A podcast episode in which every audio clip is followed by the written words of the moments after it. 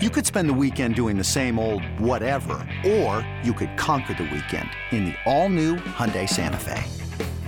Visit HyundaiUSA.com for more details. Hyundai, there's joy in every journey.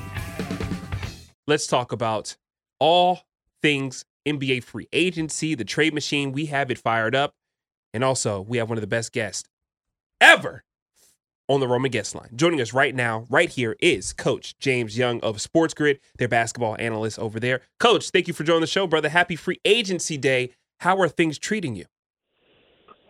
One of the best guests ever. Who that? Who that dude? if you find him, please, please send him to me. What's up, y'all? How y'all doing? We're doing good, man. Just happy to talk to you. Happy to see all these rumors and all these things going down. I, I mean, I, I feel like we have to start from the top. Kevin Durant right now it's looking like he will not be a Brooklyn Net this year. He's requesting a trade. Phoenix is at the top of his list. I want to ask you maybe a different question. From a betting standpoint, especially you as a betting analyst and an NBA analyst, what is the first thing your mind did when you saw the news that KD asked out? The betting angle. I hope I have no money on the Nets to win the championship. That's for darn sure. And then it comes down to honestly, and and, and listen, here, here's the, here's my take on it, really quick. I honestly feel like the Nets tried to pigeonhole Kyrie, and I think Kyrie and KD had a conversation over the weekend. Mm. And I'm just speculating it. And it probably went like this. You want to go, you know, Kyrie wants to go to LA. All right. KD goes, listen, opt in. I'm going to be quiet and then after you opt in and we're good, I'm going to turn around and ask for a trade. They're not going to trade. They're going to trade me. They're not keeping you here, so you're probably going to get what we want. Mm. I go somewhere, you go somewhere, we blow this whole thing up. But from a betting angle, it's all about like trying to find where Kevin Durant could go. Because let's be honest, guys, all 29 of the team should be reaching out to Sean Marks. And mm-hmm. if you, and if you have not, you need to have your heads checked. So I think everybody reached out and it's about finding a landing spot. And right now, you know, people are talking about, you know, obviously Phoenix, maybe Miami, but now there's talk that Miami may have put in a request for Donovan Mitchell. So who the hell knows what's going on right now? Coach, how do we get to this place so fast? Because 12 months ago, this team had Kevin Durant, Kyrie Irving, and James Harden. And prior to that, they had Kyrie and KD, Jarrett Allen, Caris LeVert, and all their own picks. And now they're sitting here with Ben Simmons and and none of their own picks. How how did things devolve so fast? Well, I, I TK, I think they messed up when they got rid of Kenny Atkinson and they made mm. the trade for James Harden. I think they met. They had the young pieces and they had the stars, and I thought they had the coach at least could develop the young kids that would continue to make the stars happy. Now, once they traded for for Harden, that's when all hell kind of broke loose. Yeah. But let's fast forward to this season, TK. They turn around. They're not letting Kyrie play at, on road games. Then I think when they allowed and they broke down and let him play on the road, which probably else Kevin Durant, I think James Harden got ticked off because if you kind of look at it, that's when he started to turn on the Nets a little bit right then and there when Kyrie came back. He leaves, and I mean, I think I saw you say it on Twitter. Like the team that's looking their chance right now are the Houston Rockets. I mean, they look like the smartest people in the room because this thing's going to blow up. And what are they sitting on? I think three first round picks and two pick swaps. So for them, they're loving it. But here's the thing, guys. We know this is an NBA league. Okay, and the league is run by the players.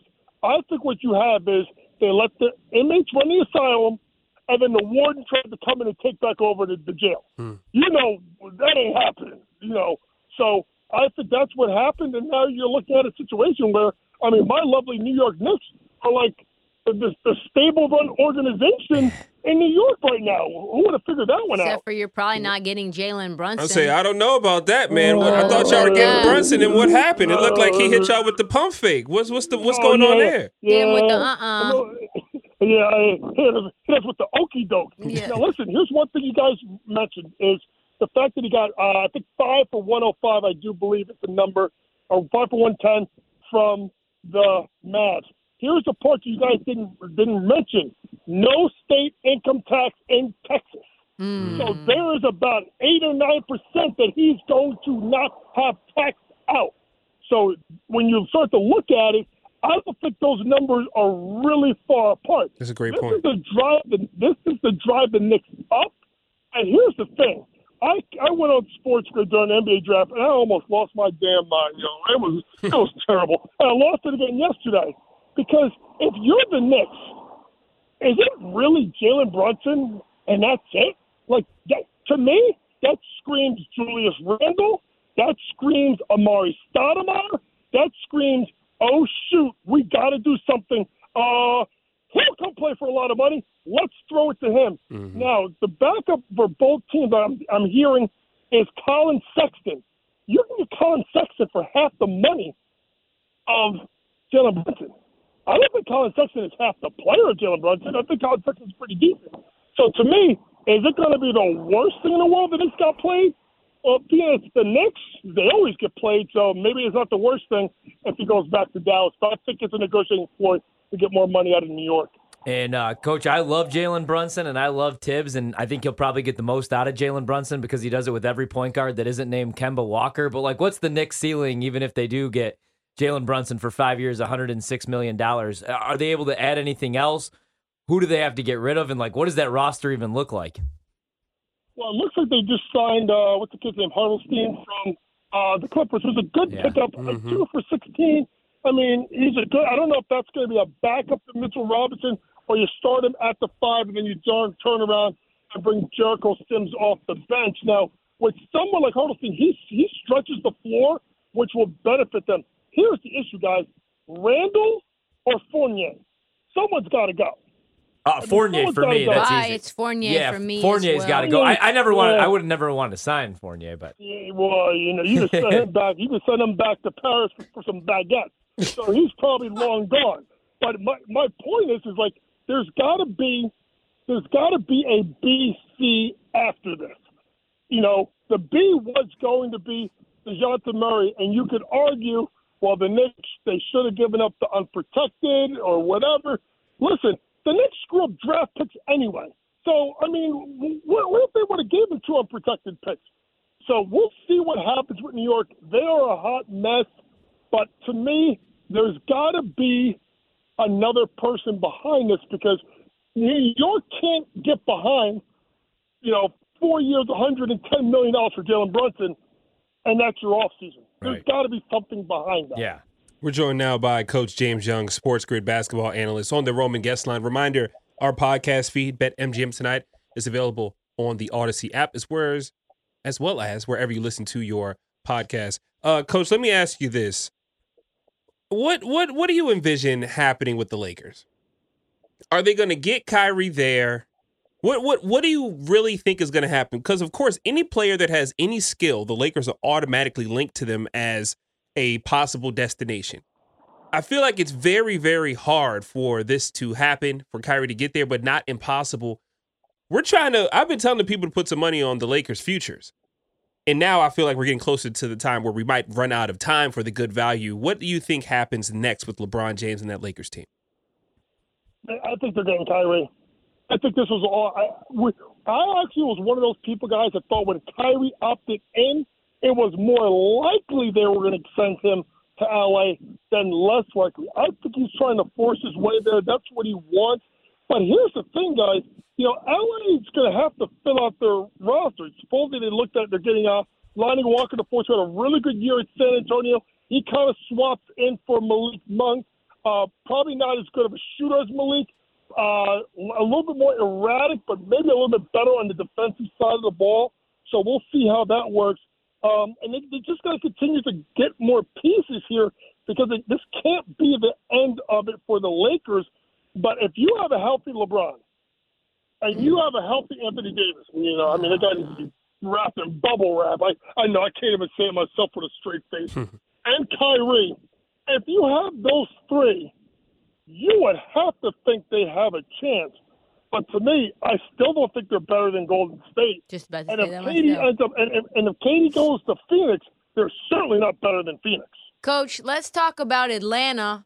A lot of interesting moves happening here. Number one, want to get your thoughts on the Dejounte Murray trade.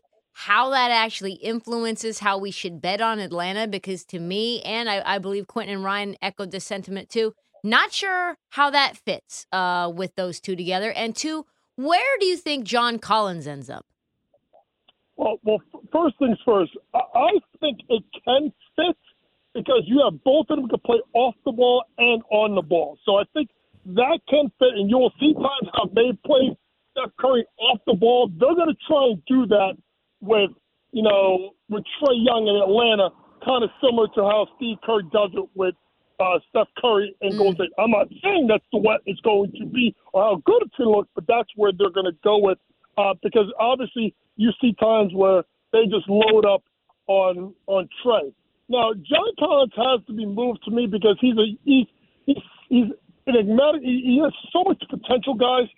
And he's one of these guys that if he gets into the right system and the right fit, he could be really, really good. And you're not going to trade DeAndre Hunter, especially the way he played in the playoffs. I think he had a 30 plus point game and one game um, in the playoff. I do believe. Yeah, the if I'm not closout. mistaken. Yeah, he beat his I prop. I, uh, as a Bulls Yeah. fan, I'll take I'll take I'll take John Collins. Anybody that could grab uh, six rebounds in a game. No, Vooch can do that, but you need someone to protect the rim too. right? yeah, I never want to see. Well, Coach, what are my Bulls uh, gonna do? I think re- really quickly on John Collins. I th- I think he might be uh, getting a real look to come here in DC.